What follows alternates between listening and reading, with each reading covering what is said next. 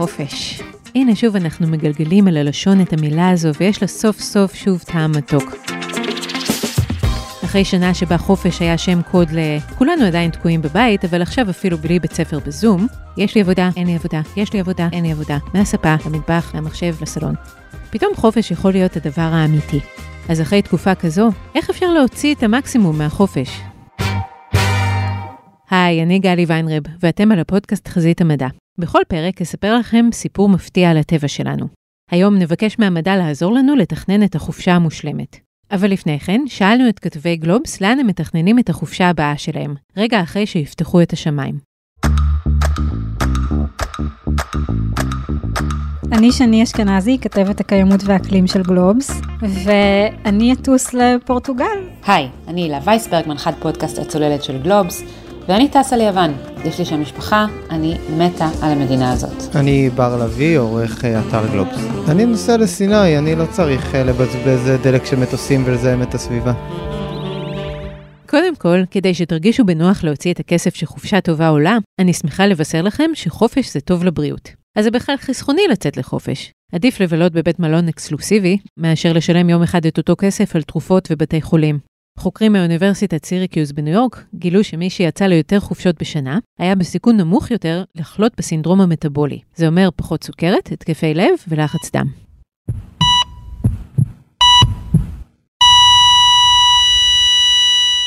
אולי תגידו, כן, אם מישהו יוצא לכמה חופשות בשנה, אז או שהוא מאוד עשיר, או שכל החיים שלו ממש רגועים, אז זו לא חוכמה. אבל יש עוד כמה מחקרים שמראים שזה ממש החופש שעושה לנו טוב. בפינלנד, שבה מקובל לקחת חופשה של שלושה שבועות, בדקו 1,200 גברים במשך 40 שנה. מי שמימש את הזכות שלו לקחת את החופשה הארוכה בגילאי ה-30 עד ה-60 שלו, חלה פחות בהתקפי לב בגיל מבוגר. ודווקא במחקר הזה, אנשים עשירים יותר לאו דווקא לקחו את החופשות הארוכות יותר. הייתה גם בדיקה ישירה יותר. בבית החולים מאונט סיני בניו יורק שילמו לאנשים מכל המגזרים לצאת לחופשה. בתנאי שיסכימו שבזמן החופש ייקחו מהם בדיקות דם מדי פעם. החופשה השפיעה כמעט מיד. היה שינוי לטובה במגוון של סימנים ביולוגיים בדם שקשורים בהשפעה של לחץ נפשי על מערכת החיסון. זוכרים את הקורטיזול, שדיברנו עליו בפרק שעבר בנושא של הקשר בין עלבונות קטנים לבין המצב הבריאותי? אז גם הוא, וגם כמה חומרים אחרים, נמצאים בגוף ברמות בריאות יותר בחופש. המחקר השווה בין חופשה עם ובלי מדיטציה. מי שיצאו לחופשה עם המדיטציה והיו רגילים במדיטציה, הצליחו בחופשה המשולבת להגיע לתוצאות בריאותיות אפילו יותר טובות.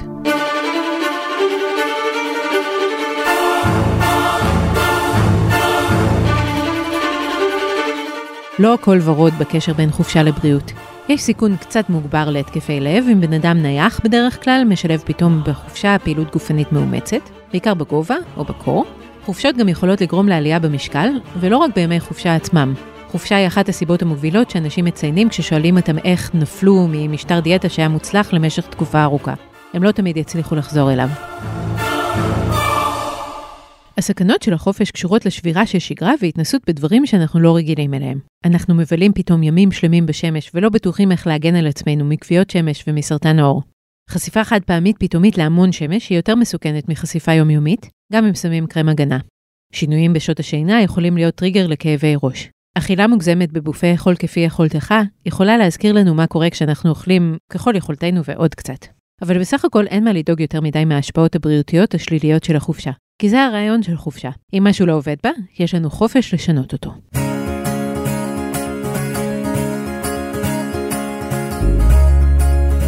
עכשיו אנחנו מגיעים לנושא העיקרי שרצינו לדבר עליו היום. איך סוחטים מהחופשה את מקסימום ההנאה.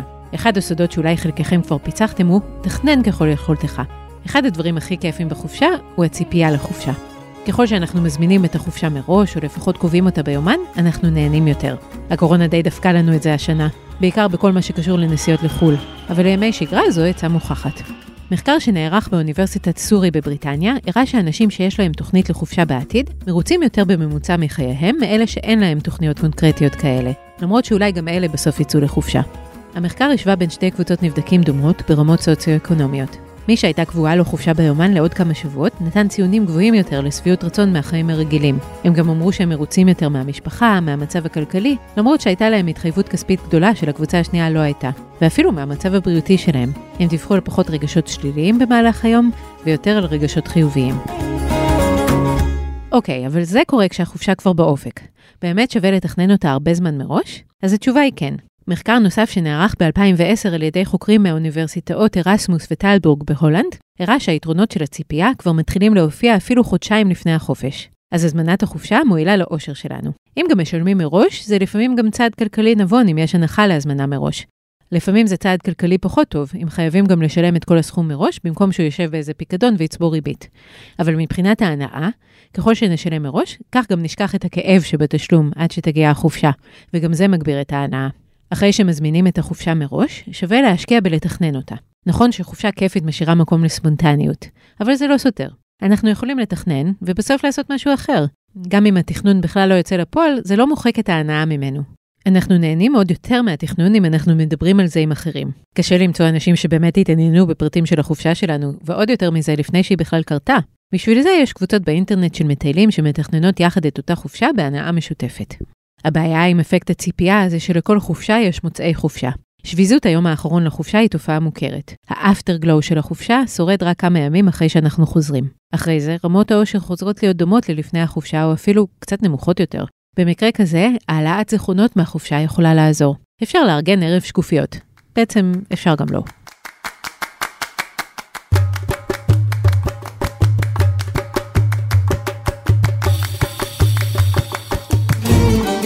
אז אנחנו נהנים מאוד לתכנן את החופש ועצובים בסוף החופש, אבל מתי אנחנו באמת הכי נהנים בחופש? חוקרים מאוניברסיטת רדבאוד בהולנד עקבו אחרי עשרות נבדקים מפינלנד שיצאו לחופשה שלהם. דווקא פינים כי, אתם זוכרים, הם נופשים שלושה שבועות. שיא האושר שלהם הגיע שמונה ימים אחרי תחילת החופשה, ומאותו רגע היו עליות וירידות.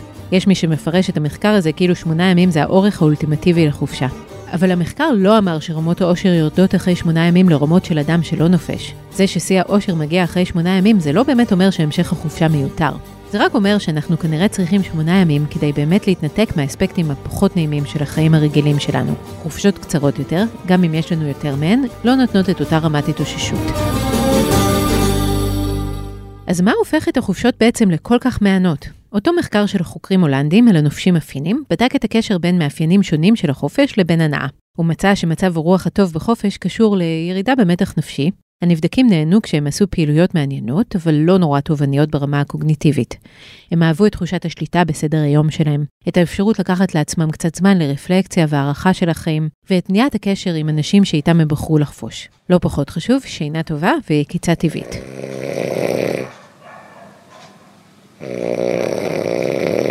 חוץ מהיום השמיני של החופש, אחד הימים המאושרים ביותר הוא יום לפני היציאה לחופשה. היום הכי עצוב, כבר אמרנו, היום האחרון, למרות שאנחנו עדיין בחופש ואפילו משלמים עליו. ככל שהסוף מתקרב, אנחנו מתחילים להתאבל על הפרידה ולחשוש מהחזרה לשגרה. אז איך גורמים לחופשה להרגיש כמה שיותר ארוכה?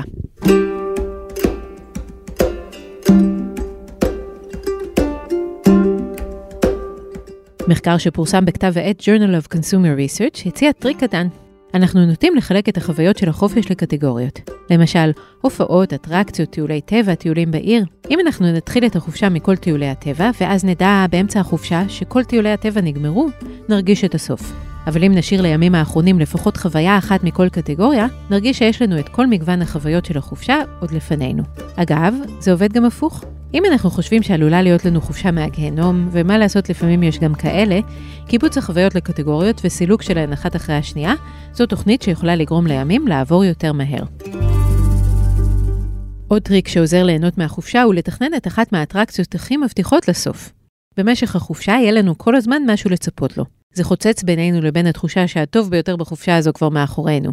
חוץ מזה, בני אדם נוטים לזכור טוב יותר את הסופים של אירועים. חופשה שהייתה מאוד משמחת דווקא בסוף שלה, תיזכר במשך השנים הבאות כטובה יותר. מילת המפתח בחופשה היא להתנתק, אבל אז אנחנו יכולים לפתח פחד לא רציונלי, או דווקא רציונלי, ממה שיחכה לנו כשנחזור. כל פעם שאנחנו מתחברים למייל או לוואטסאפ, אנחנו פוגעים קצת בתחושת הניתוק שאותה אנחנו כל כך מתאמצים להשיג בחופש. ולא סתם, הניתוק נותן את התועלות לבריאות ולאושר שאנחנו מחפשים בחופשה. אבל אם אנחנו מדמיינים את ערימות העבודה ההולכות ונערמות, את כל האנשים שכועסים שלא הצליחו לקבל מענה, ואת כל ההחלטות שמתקבלות בלי שיש לנו יכולת להשפיע, לפעמים זה יותר גרוע.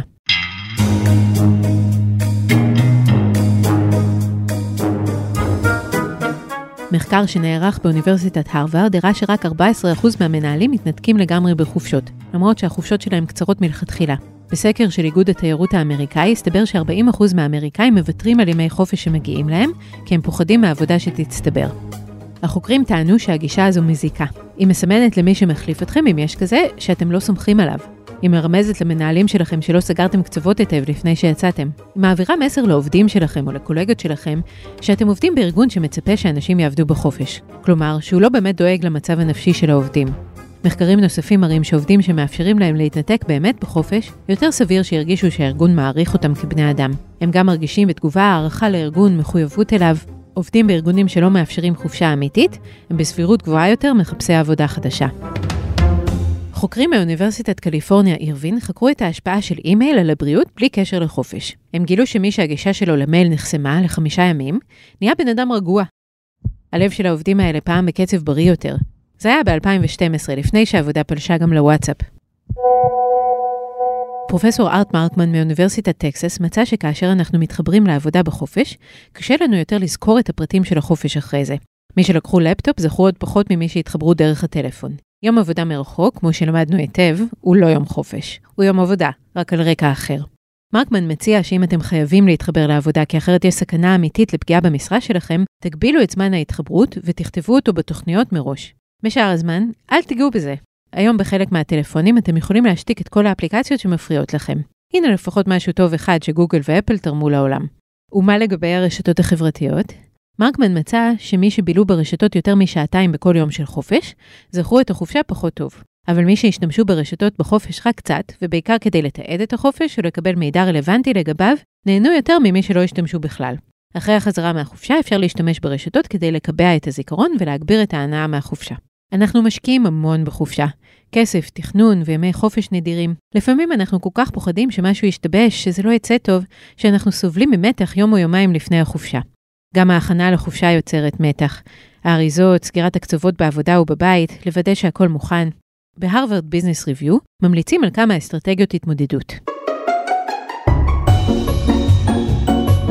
להכין רשימה של משימות שחייבות להסתיים עד היציאה לחופשה ולהתחיל לטפל בהן אפילו כמה שבועות לפני שיוצאים לדרך. לטפטף למנהל ולקולגות בימים שלפני החופשה שאתם עומדים לצאת לחופשה ושאתם לא מתכוונים להיות זמינים, כדי שיסגרו הכל מולכם לפני זה. כשימי החופשה קצובים, אנחנו רוצים לצאת הכי מוקדם שאפשר ולהגיע הכי מהר כדי להיות כמה שיותר זמן ביעד. אבל חופשה מספקת יותר דווקא יכולה להתחיל ביום שקט של התארגנות בבית לפני היציאה, ולהיגמר ביום שקט של התאוששות אחרי החזרה. עם כאלה טיפים ברור שאני רצה לארוז, מגיע לי קצת חופש אחרי שנה כזאת. עד כאן חזית המדע להפעם. נצלו את הזמן באוטו בדרך לחופשה והאזינו לכל הפרקים שלנו. אל תשכחו גם לעקוב אחרינו באתר גלובס, בספוטיפיי ובכל אפליקציית פודקאסטים שבא לכם עליה. נשמח מאוד אם תדרגו אותנו גבוה באפל פודקאסט ותשלחו את הפרק לחבר שרוצה לנפוש ועדיין לא שמע על חזית המדע. כדי לשמוע עוד על חופשות, אל תחמיצו את פרק 100 של הצוללת, חופשה במסכה. הילה וייסברג ומיכל רז חיימוביץ', כתבת התיירות והתעופה של גלובס, צוללות לעומק החופשות בעידן הפוסט-קורונה. תודה לעורך הפודקאסטים רון טוביה, אני גלי ויינרב, חופשה נעימה.